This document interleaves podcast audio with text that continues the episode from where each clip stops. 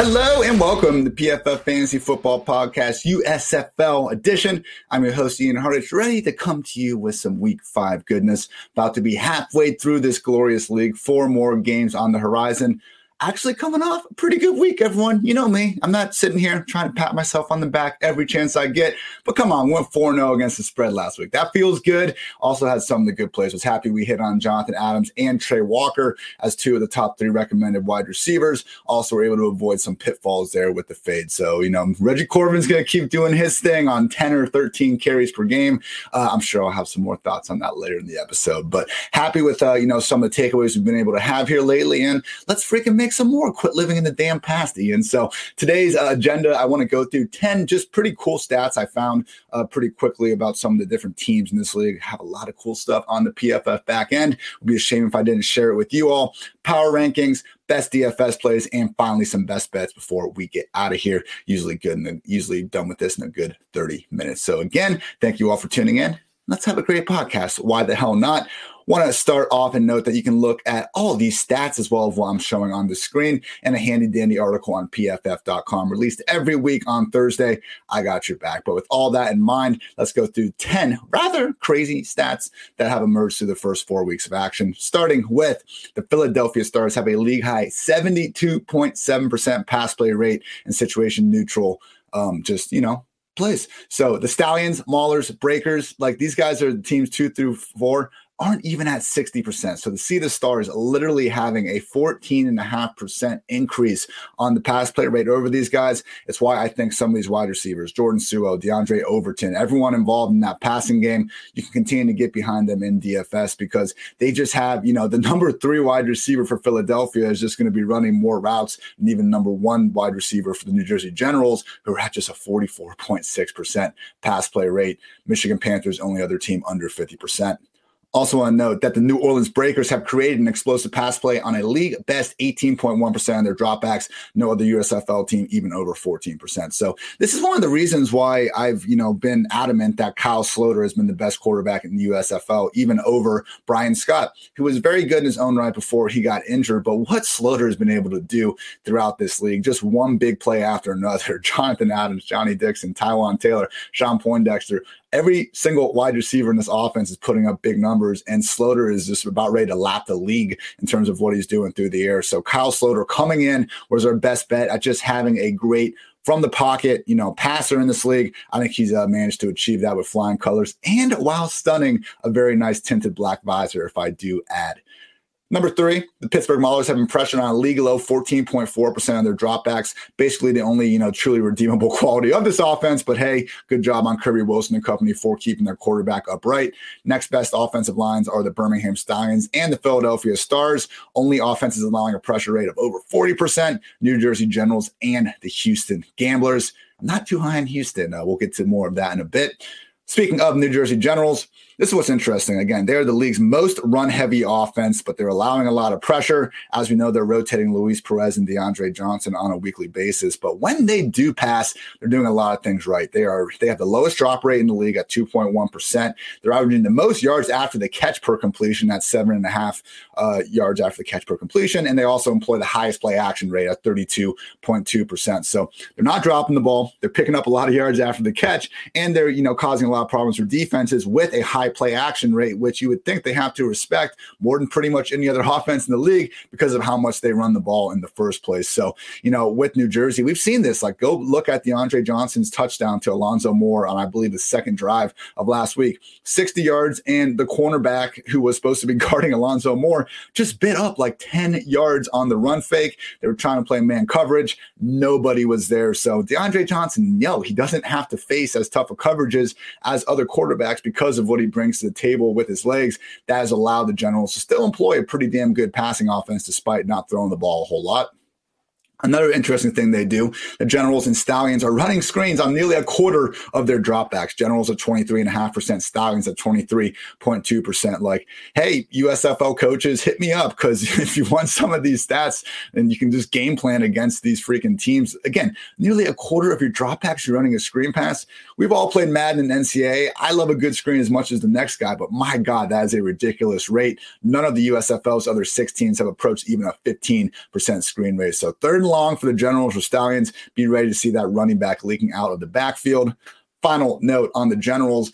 They're doing their thing on the ground. Like, they are running the ball a lot, but we've talked about this in some of the review shows. Like, the idea that you need to just pass the shit out of the ball in order to be a good team in the year twenty twenty-two, it more so applies to the N F L, where we have the luxury of, ha- you know, having the top players in the world, and they can enable such high passing efficiency. When you have that on the table, that's what makes running the ball uh, less good. But when you have these kind of differences in defenses versus offense, the rushing attacks can be just so freaking lethal that, yeah, it does make sense to run the ball more than you pass it, particularly when you have a team like the Generals doing as well as they are throwing the ball and running the ball. League high two point one yards before contact per rush. Uh, one of the things I do during the N F L season, my Mismatch Manifesto article, I always look at this yards before contact per rush stat. And what I've noticed over the years is you always see kind of the same teams at the top. The Ravens, um, the Bills having Josh Allen, Lamar Jackson, the Eagles and Jalen Hurts there, the Cardinals and Kyler Murray. Having that quarterback there just makes life so tough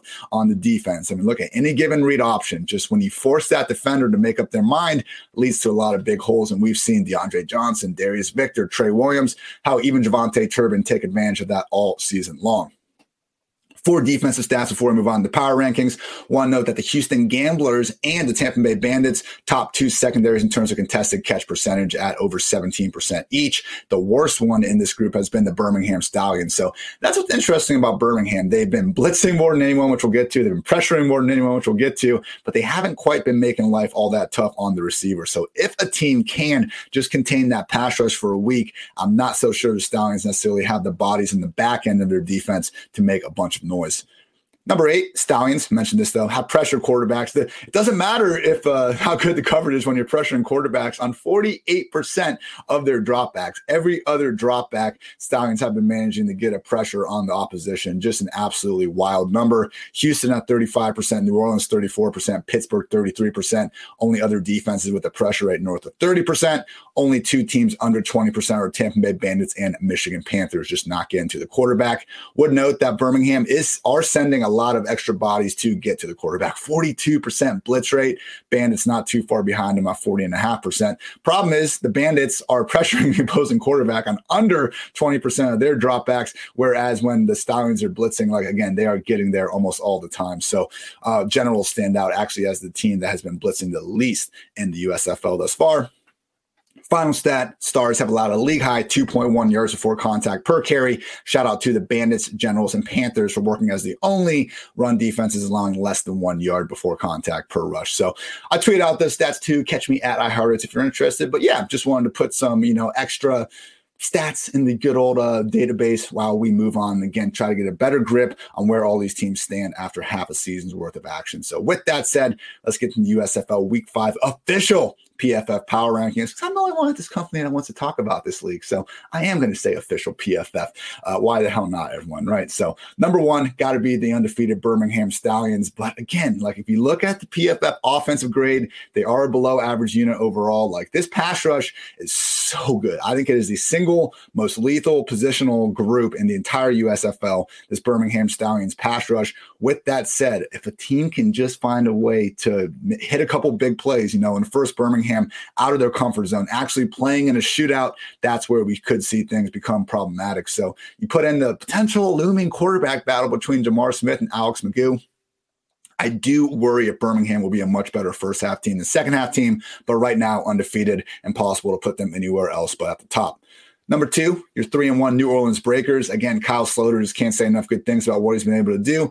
And the Breakers on defense, higher P F F team defensive grade than the Stallions, who are number two. So with Sloter, I do think the best version of the Breakers beats the best, best version of the Stallions. Obviously didn't see the best version of Sloter the first time these teams faced off. Number three, your three and one New Jersey Generals. It's unconventional. And I love this quote. I got it from, uh, Mar- um, well, first of all, G M Street's Mike Lombardi has said it on his podcast over the years. I know he's got a different podcast now, but I used to listen to G M Street. But anyway, great quote from Mark Twain back in A Connecticut Yankee in King Arthur's Court, eighteen eighty-nine, for those looking at home. But here's the quote. The best swordsman in the world doesn't need to fear the second best swordsman in the world. No, the person for him to be afraid of is some ignorant antagonist who has never had a sword in his hand before. He doesn't do the thing he ought to. basically the unconventional swordsman is the one that's going to co- cause problems for someone that good. And that's what the Generals are. They are really unconventional. They have the league's most run-heavy offense. They're running a ton of screens, a ton of play action, and they have a quarterback rotation with two guys with vastly different skill sets. So from one play to the next, like, you can see something completely different out of this offense. And we have seen enough guys with Victor, Turpin, Trey Williams, that they have some playmakers out there. Once they get Jamal Moore back in the picture, that could really be the missing ingredient for this offense. So I do think it's a tier drop off between the Breakers and the Stallions down to the Generals. Uh, with that said, the way they are playing on offense, even if it's not necessarily the most efficient thing in the world, it's different enough where for a sixty minute sample size, I think the Generals are capable of taking down anyone in the league.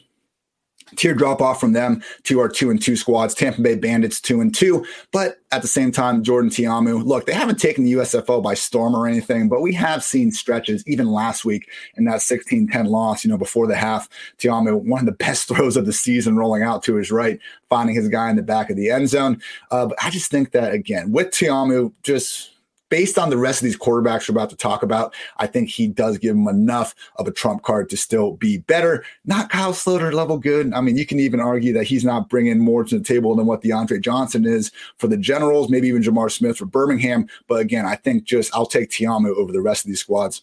Philadelphia Stars, two and two. Unfortunately, won't have Brian Scott back. Case Cookis is not a liability by any stretch of the imagination, but once you start looking at some of these defensive statistics, Stars look a lot like the single worst defense in the league. They do defense no favors, you know, in terms of time of possession and what they're trying to accomplish on offense, which, you know, points win football games. Time possession doesn't win football games. I'm not arguing with that, but when you take away the best version of the offense, which has Brian Scott under center, it's tough for me to think that the Stars are going to be consistently winning these shootouts down the road. Now to our bottom three teams.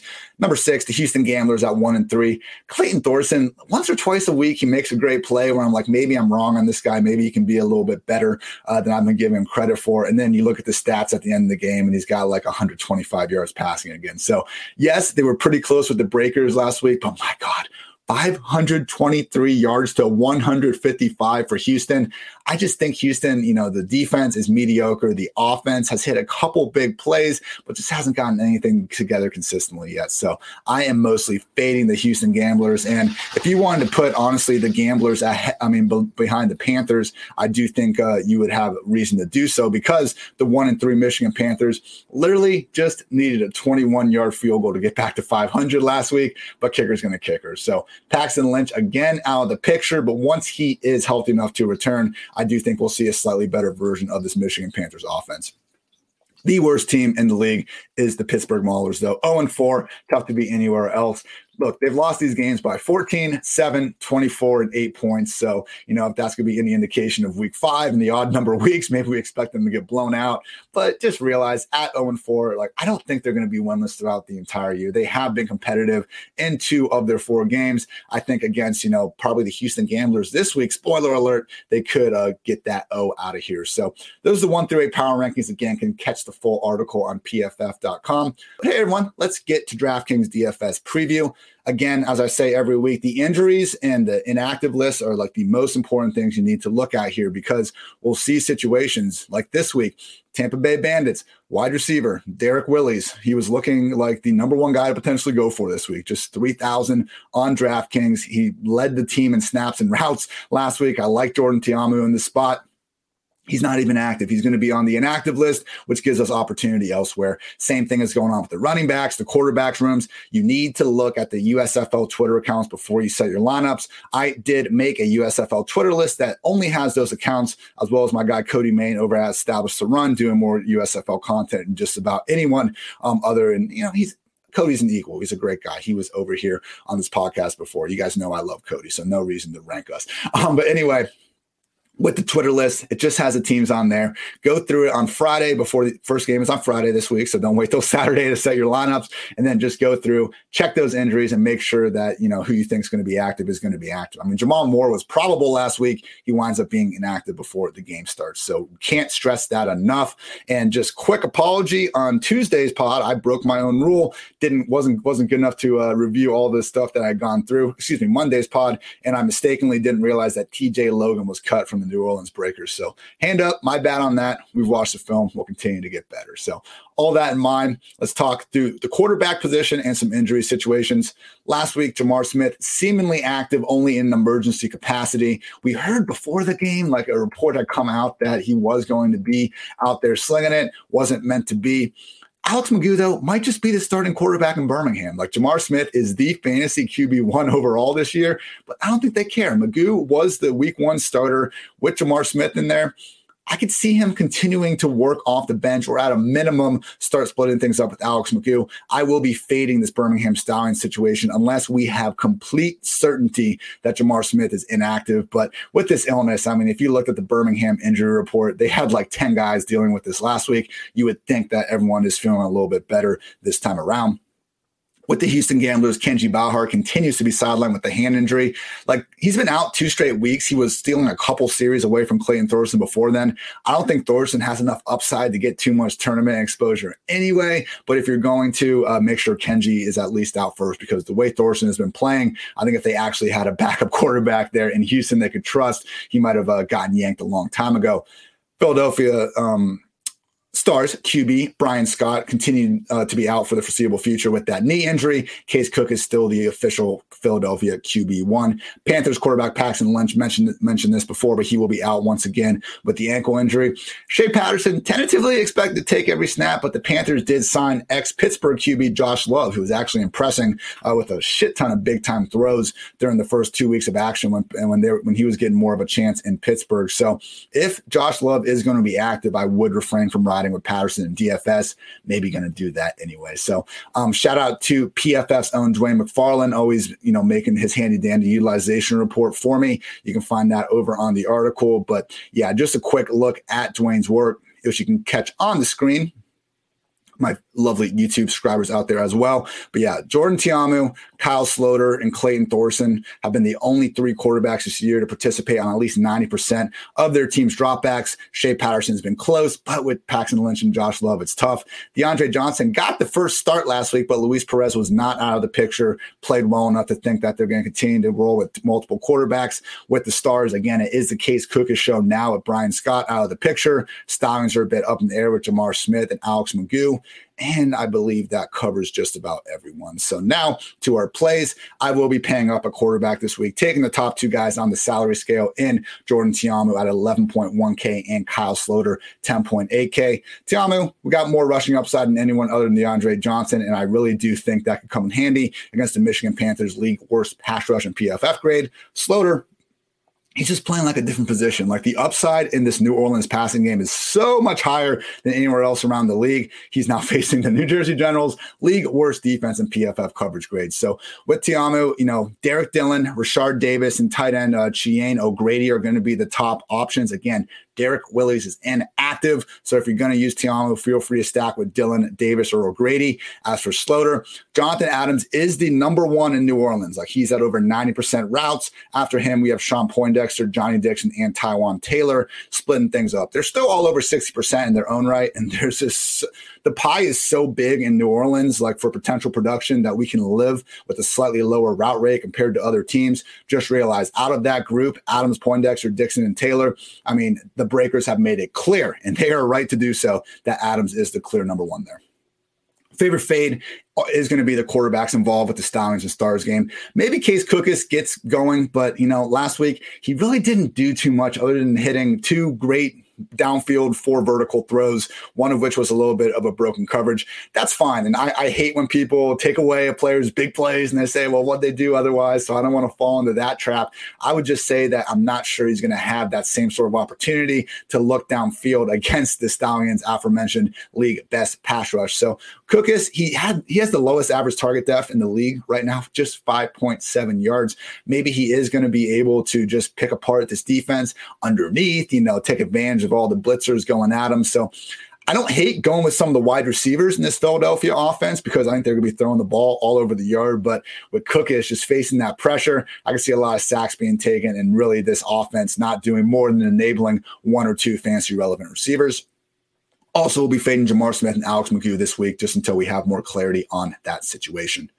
Over at running back, keep an eye on the Stars backfield still. Matt Colburn, second week active after missing time with that knee injury. He did play far more than before. So Paul Terry, while he remains the lead back in Philadelphia, as long as Darnell Holland's sidelined with the ham- hamstring injury, it's less of a lead than we saw two weeks ago. So expect Paul Terry to still be the lead back if Holland is going to miss time again, uh, but Colburn would be more of a forty sixty uh, backup running back. So not as in on Paul Terry as maybe we were a week ago. If Holland's going to return Turn the picture, full-fledged three-back committee in Philadelphia.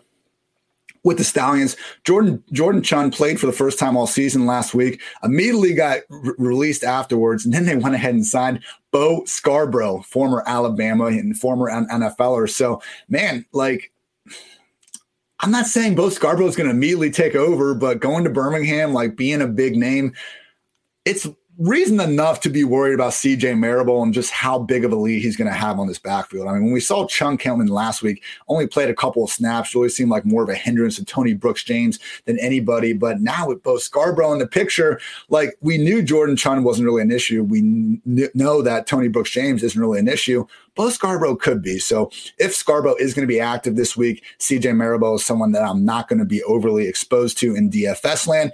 If Scarborough's still out, feel free to load up on Marable. He'll continue to have one of the league's largest roles otherwise. New Orleans Breakers running back T J Logan released last week, seemingly an injury issue because he was dealing with that foot injury, opened up Jordan Ellis for a true every week workhorse role. I would note, though, they signed running back Anthony Jones, who was on the inactive list last week. So, again, this is why it's so important to look at these inactive lists before the game, because Bo Scarborough, Anthony Jones, if these guys are active, Jordan Ellis and, accordingly, C J. Marable won't be as good at plays. With the Houston Gamblers, honestly, Mark Thompson is probably the more sure bell cow over Jordan Ellis and C J. Marable at this point. Dalen Dawkins was out last week. Houston, release a damn injury report. Like, you don't need to be the only team in the league. I think there was another one, too, like, not releasing this. All they did was put the inactives out there, and Dalen Dawkins was on it. So I'm not positive if Dawkins is actually hurt or if it was just a conscious decision to take him out and put in Devois Whaley. But Whaley's kind of been known as this running back wide receiver hybrid, and accordingly, he was like in a deep number two, well behind Mark Thompson, and even in place of Dawkins. So I think Whaley and Dawkins, like, whoever's active is going to be kind of just that twenty, twenty-five percent snap rate scat back in the offense. Either way, Mark Thompson remains the bell cow. I like his odds of getting back on track after getting shut down by that Birmingham defense last week. And finally, this one's important. Tampa Bay Bandits running back B J Emmons, officially questionable with the thigh injury. Now, they released these official designations, and then they put some players on the inactive list afterwards, so it's kind of a good tell as to just how questionable they are. Then again, we had Jamal Moore listed as probable last week and wind up not playing. So you never really know in the U S F L, but with Emmons still on the active roster, I would say he's more so on the probable side of that questionable tag. Either way, though, I mean, if you look at the Bandits on the season, Emmons has been the guy, but they have not been afraid of trusting um, Juwan Washington uh, a bit more than I think people might have expected. On the season, Emmons just a fifty-three to forty-seven overall lead in snaps. He does lead in terms of rush attempts and targets as well, but it just hasn't been a situation where, like, Washington is completely outcast. He actually leads the way in uh, rushes inside the five-yard line, as well as two-minute snaps. So Washington, he's more of just like a pure backup. Like, they're fine using him on all three downs. And there hasn't been another running back in Tampa Bay to get carries or snaps all season long. So,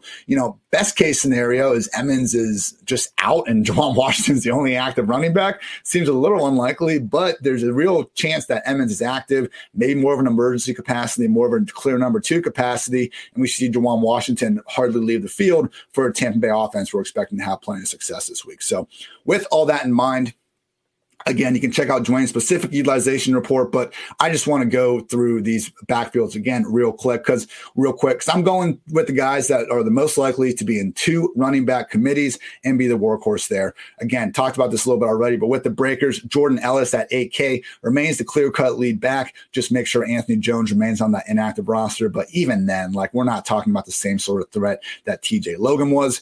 With the Houston Gamblers, Mark Thompson, seventy-one hundred, my number one running back of the week, regardless of who's going to be active with them. And with Tampa Bay Bandits, I love Juwan Washington at just three point nine K with B J Emmons banged up. So we have some higher-priced players this week at quarterback, and we'll get to some of the wide receivers, obviously with Ellis and Thompson as well. So Juwan Washington at three point nine K makes a lot of sense this week. Other backfields that I'm not completely out on necessarily. Again, we've talked about kind of the potential to be back in depending on how some of the actives and inactives turn out. With that said, looking more like either evenly split two-back committees or full-fledged three-back systems. First off, the Philadelphia Stars, and that is if Holland returns, should be three backs between him, Matt Colburn, and Paul Terry. Even if he doesn't, though, I do think we could see this continue to trend towards more of a fifty-fifty split between Colburn and Terry, with Colburn getting more healthy. With the Stallions, Bo Scarborough's healthy. I really think he's going to be a threat to both C J. Marable and Tony Brooks-James. If not, you can put Marable up in that uh, recommended play group.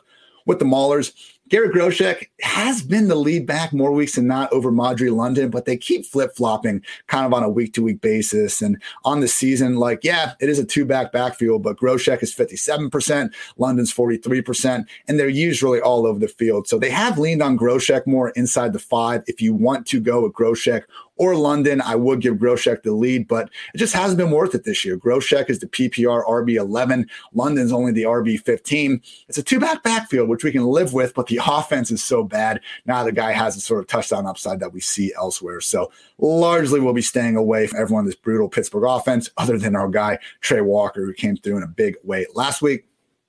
With the Generals, this is another two-back committee that's just problematic because of other stuff going on in the offense. Like Darius Victor keeps saying F you, Ian. He keeps scoring all the goal line touchdowns, even though Trey Williams has better usage. They seem to kind of turn the offense over to Victor last week, which which makes sense. Like, again, we're calling him Muscle Hamster two point oh. The guy's a bowling ball. I understand why they want to keep him more involved. But even with that, we got DeAndre Johnson taking a ton of carries for himself, particularly near the goal line. And even, you know, the U S F L version of Debo, KaVontae Turpin playing this wide receiver running back hybrid role and stealing, you know, fantasy friendly touches in his own right. So again, maybe Victor keeps getting this wild touchdown rate going, but I do wonder how much of a ceiling he has, despite this being the most run heavy offense when there's not one, not two, not three, but basically four guys consistently involved in the run game.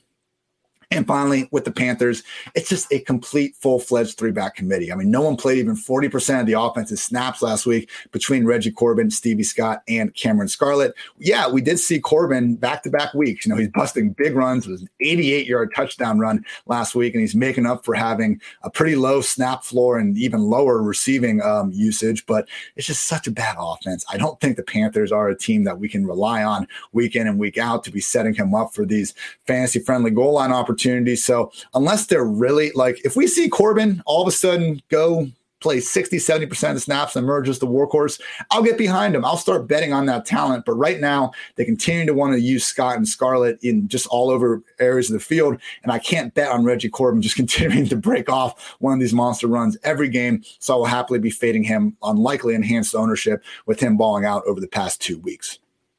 Wide receiver and tight end, Stars wide receiver Brennan Eagles remains on the inactive roster. If you do want to go with Case Kukis, or in my opinion, what you should maybe be doing is just looking more at the wide receivers and even tight end, who's basically a wide receiver involved in Bug Howard, Jordan Sewell, DeAndre Overton, Bug Howard, and Devin Gray, big four pass game options for the Stars. We saw Maurice Alexander and Chris Rowland give us some uh, production earlier in the year, but no, right now, Sewell, Overton, Howard, and Gray are the guys to know for Philadelphia. With the New Jersey Generals, they just don't pass enough to really be in on any of these guys other than kind of KaVontae Turpin, only because he does get all the rushing stuff. But just realized Jamon Moore, with that hamstring injury, he seems to be getting close. He was listed as probable last week, ended up being inactive. Right now, Darius Shepard, KaVontae Turpin, and Alonzo Moore are in three wide receiver sets. I do think Alonzo will be the odd man out if Jamon is healthy enough to come back. Michigan Panthers, Jeff Badette was dealing with his hamstring injury. He got released. They signed Ishmael Hyman, but he remained on the inactive roster. Even before this, Lance Lenore, Devin Ross, only two guys we can actually somewhat get behind in this Michigan offense because of all the tight ends they keep involved. But even then, I mean, we've just seen Shea Patterson basically nuke any chance of getting a consistently fantasy relevant wide receiver out there for the Panthers.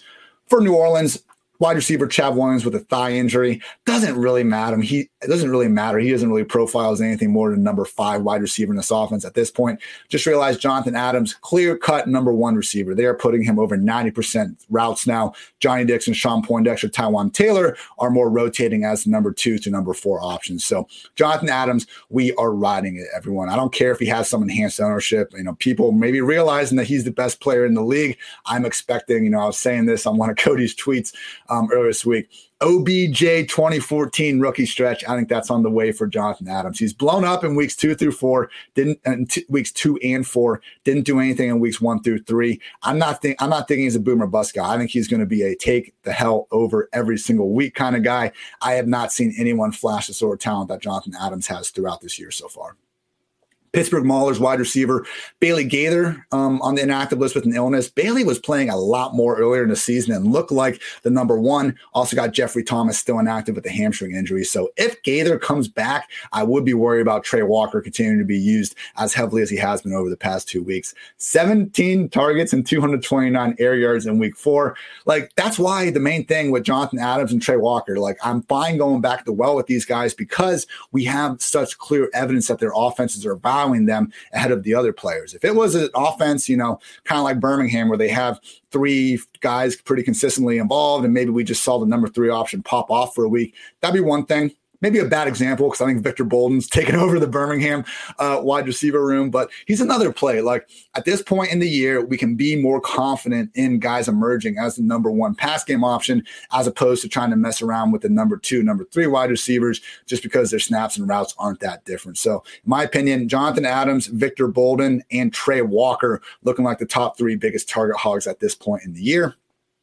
Houston Gamblers, T O. Redding was inactive. Again, we didn't get injury information, so it's unclear if this was just a personnel decision or if he was actually hurt. Because he was inactive, though, we had JoJo Ward end up playing an every down role uh, for this offense. So with JoJo back in the picture, he looked good out there. I mean, his touchdown, he made two dudes look silly and then did like a back handspring, backflip thing in the end zone, just, you know, dripping with athleticism the entire time. Uh, but with this offense not being great, and then if Redding returns, uh, you do wonder if Ward's going to have that same every down one hundred percent uh, route rate.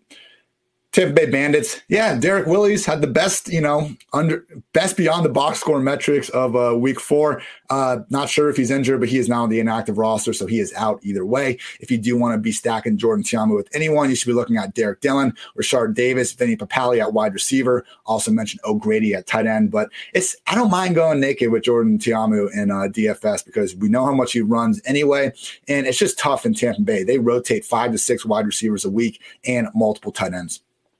Birmingham Stallions tight end Kerry Angeline is uh, looking questionable with an illness. He was out last week, and Sage Surratt actually posted a ninety-two percent snap rate and a ninety-four percent route rate. So Surratt is someone that we actually can get behind because if they're going to be running a route on every single snap, it's hard to be too upset. And he is dirt cheap on uh, DraftKings. Just make sure that Angeline is indeed out of the picture. And finally, Panthers tight end Marcus Ball, questionable with the hand. Doesn't matter. They already promoted Ryan O'Malley to the active roster. Should continue to have multiple guys featured throughout the week. Check out the article on P F F dot com for some extra utilization stuff from Dwayne. But mention some of my favorite plays already. Jonathan Adams, Victor Bolden, and Trey Walker, my top three favorite plays of the week. And then just to try to get as many targets and guys running routes as possible, Devin Gray, Jordan Sewell, and DeAndre Overton. And I would also put in Bug Howard there from Philadelphia, just being guys on the field that are going to have a chance to see five to ten targets from Case Kookus during any given week. So love that. Love Jonathan. Again, Jonathan Adams, Trey Walker, and Victor Bolden. I think if you can squeeze those guys into the same lineup with help from that Juwan Washington price cut, you're going to be in a good situation. Favorite fades.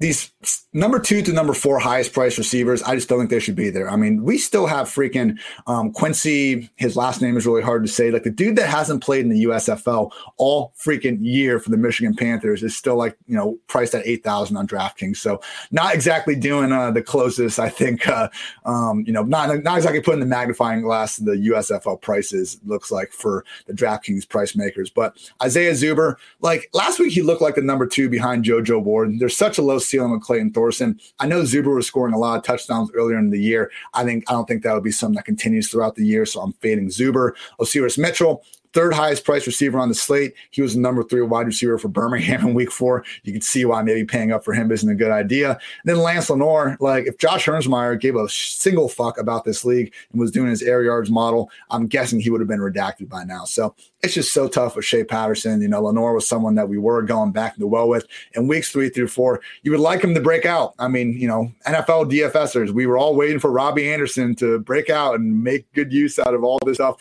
going the right way for him last last year. Sometimes it just doesn't happen. So Zuber, Mitchell, Lenore, I will be fading, particularly at that price point that could lead to enhanced ownership. So I'll try to look a little bit more at the final ownership numbers, but to me, it makes sense that people, I think, naturally are willing, are trying to spend as much salary as possible. So easy way to avoid that is to really not give a shit about the salary, make, make more contrarian lineups, and just realize how mispriced everything is. That I think people are going to be trying just to needlessly go up to Zuber, Mitchell, and Lenore because they can, but they really shouldn't be. Cheap punts, if you need them, mention Sage Surratt, ninety-four percent route rate, just twenty-seven hundred on DraftKings. Just got to make sure Kerry Angeline is again out. Michigan Panthers wide receiver Devin Ross, eighty-three percent route rate last week, thirty-five hundred on DraftKings. And the Maulers wide receivers, Brandon Mack, one hundred percent route rate, thirty-nine hundred. Trey Walker, one hundred percent route rate at four K. So I would say in tournaments, if you wanted to fade Trey Walker, I just – seventeen targets doesn't happen by accident. So that's why I'm skeptical. But weird things happen. It's not like we have, you know, a season's worth of seeing the Maulers conveying to Trey Walker. I could see pivoting off Walker for Mack, just a one hundred dollars price dif- uh, difference. They were both on the field at the same time. Maybe this week's opponent really tries to shut down Walker uh, more so than last week. So I still do think Walker just has a double-digit target uh, potential, but hey, if you want to get a little tricky, Brandon Mack might be your pivot. Week five best bets, nine, six, and one on the season. Briefly dipped under five hundred last week. Got that four and oh finish. So let's get another one. Why the hell not, people? Michigan Panthers taking on the Tampa Bay Bandits. Bandits two and a half point favorites. Game total out thirty-three and a half. You know, Michigan should be two and two if their kicker could make a twenty-one yard field goal. Again, you kickers made uh, such ruckus about these balls being different. That was a problem with week one. Have seemingly only gotten worse uh, since then. So just absolutely, you know, week by week, abysmal display by the kickers, but whatever. The, the league's actually making a lot of kicker and punter changes, so apparently they aren't happy with it either. Either way, with Michigan, I mean, even though they were just one field goal away from being two and two, they got to beat up on the league-worst Maulers and then the backup quarterback-led Stars. So I do think Ta'amu and company are just a little bit better than one of the, than these kind of bottom four teams in the league, bottom three teams in the league, I should say. So I'll take the Bandits at minus two and a half. Think this uh, to- think this spread should be up a point or two. New Orleans Breakers and the New Jersey Generals. Breakers favored by three points. Game total at thirty-six and a half. Like, look, it's the Generals, like them running this run first offense has worked because they've only given up thirty-five combined points over the past three weeks. I'm not so sure that's going to continue when you got to try to keep up with Kyle Sloter and company. I would not be surprised if Kyle Sloter and the Breakers go over thirty points in this one. They had over five hundred yards of offense last week. They just had a bunch of weird shit happen that prevented them from putting up more than, I believe it was twenty-three points when everything was done. When everything was done. So if they can get out to a quick lead, I think that's going to put the Generals out of their comfort zone. I got the Breakers minus three. I think this spread should be at least a point or two higher. Birmingham Stallions versus the Philadelphia Stars. Birmingham sitting at six-point favorites. Game total at thirty-five and a half. I'm going to go with the Stars plus six. I just don't know that Birmingham is that dominant at this point. They continue to win, not necessarily all that pretty. While I think they'll still be undefeated this time next week, I'm not so sure they're going to blow out the Philadelphia Stars. They've only won one of their games by more than six points. While the Stars don't have that good of a defense, I think having Magoo and Jamar Smith potentially just taking away the momentum from each other, maybe you say momentum doesn't exist, but there's a reason why we haven't seen, you know, teams consistently in the N F L use two quarterbacks like I think Birmingham might be might end up doing now that Jamar Smith and Alex Magoo are both healthy. So with the offense, which which, let's face it, has sputtered in consecutive weeks. With that offense not looking great, I think the Stars can do enough to keep this one close. I'm taking the Stars plus six. And finally, the Pittsburgh Maulers versus the Houston Gamblers. Gamblers sitting as five and a half point favorites. Game total of thirty-three and a half. Give me the Maulers plus five and a half. And honestly, I think the Maulers get their first win of the season here. I just don't think the Gamblers are that good. They haven't had a game decided by more than seven points. So to an extent, they are playing with their competition, but I just can't, you know, can't overstate how brutal it was for them last week, you know, despite, and despite keeping it close again. So maybe this is a sort of get right spot that Clayton Thorson and company need. We did see that happen with another bad team, the Michigan Panthers. You know, they look pretty bad against everyone. They play the Maulers. All of a sudden they look great. So with that in mind, though, I just think the Maulers plus five and a half are good enough. Maybe now Kyle Luletta having just the full confidence, the coaching staff behind him, if you can say that, uh, just could be enough to cause some problems for Clayton Thorson and company, who I don't think are nearly good enough to be favored by five and a half points uh, by anyone. So giving the Maulers plus five and a half, they covered for us last week. It wasn't easy, but they got there. Here's to hoping they get there again. So top four picks, only four picks of the week. Bandits minus two and a half, Breakers minus three, Stars plus six, and Maulers plus five and a half. So that's going to wrap up this edition of P F F Fantasy Football Podcast. Hope you all have enjoyed this U S F L season as much as I have. And we'll be back here on Monday to break down everything that just happened. Again, check those U S F L Twitters before you make a lineup just to make sure you know who's going to be in or out. So I'm Ian Harditz. Thank you again for tuning in. And until next time, take care, everybody.